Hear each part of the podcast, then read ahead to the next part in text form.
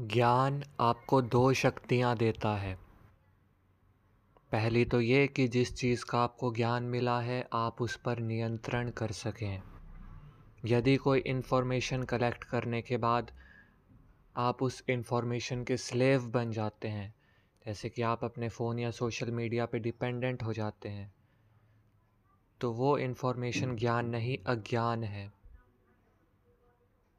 पहली शक्ति नियंत्रण की शक्ति। और दूसरी शक्ति प्रेम की शक्ति। जिसको आपने जाना है, उसको करुणा की दृष्टि से देखिए और उससे प्रेम करिए। संसार में जितनी भी माया है, उसका ज्ञान इस प्रकार ग्रहण करिए कि आप उस पर नियंत्रण कर सकें और माया से शेष जो कुछ भी है, उसका ज्ञान इस प्रकार से ग्रहण कीजिए कि आपको उनसे प्रेम हो सके और आपका जीवन आनंददायी हो सके। राधे राधे।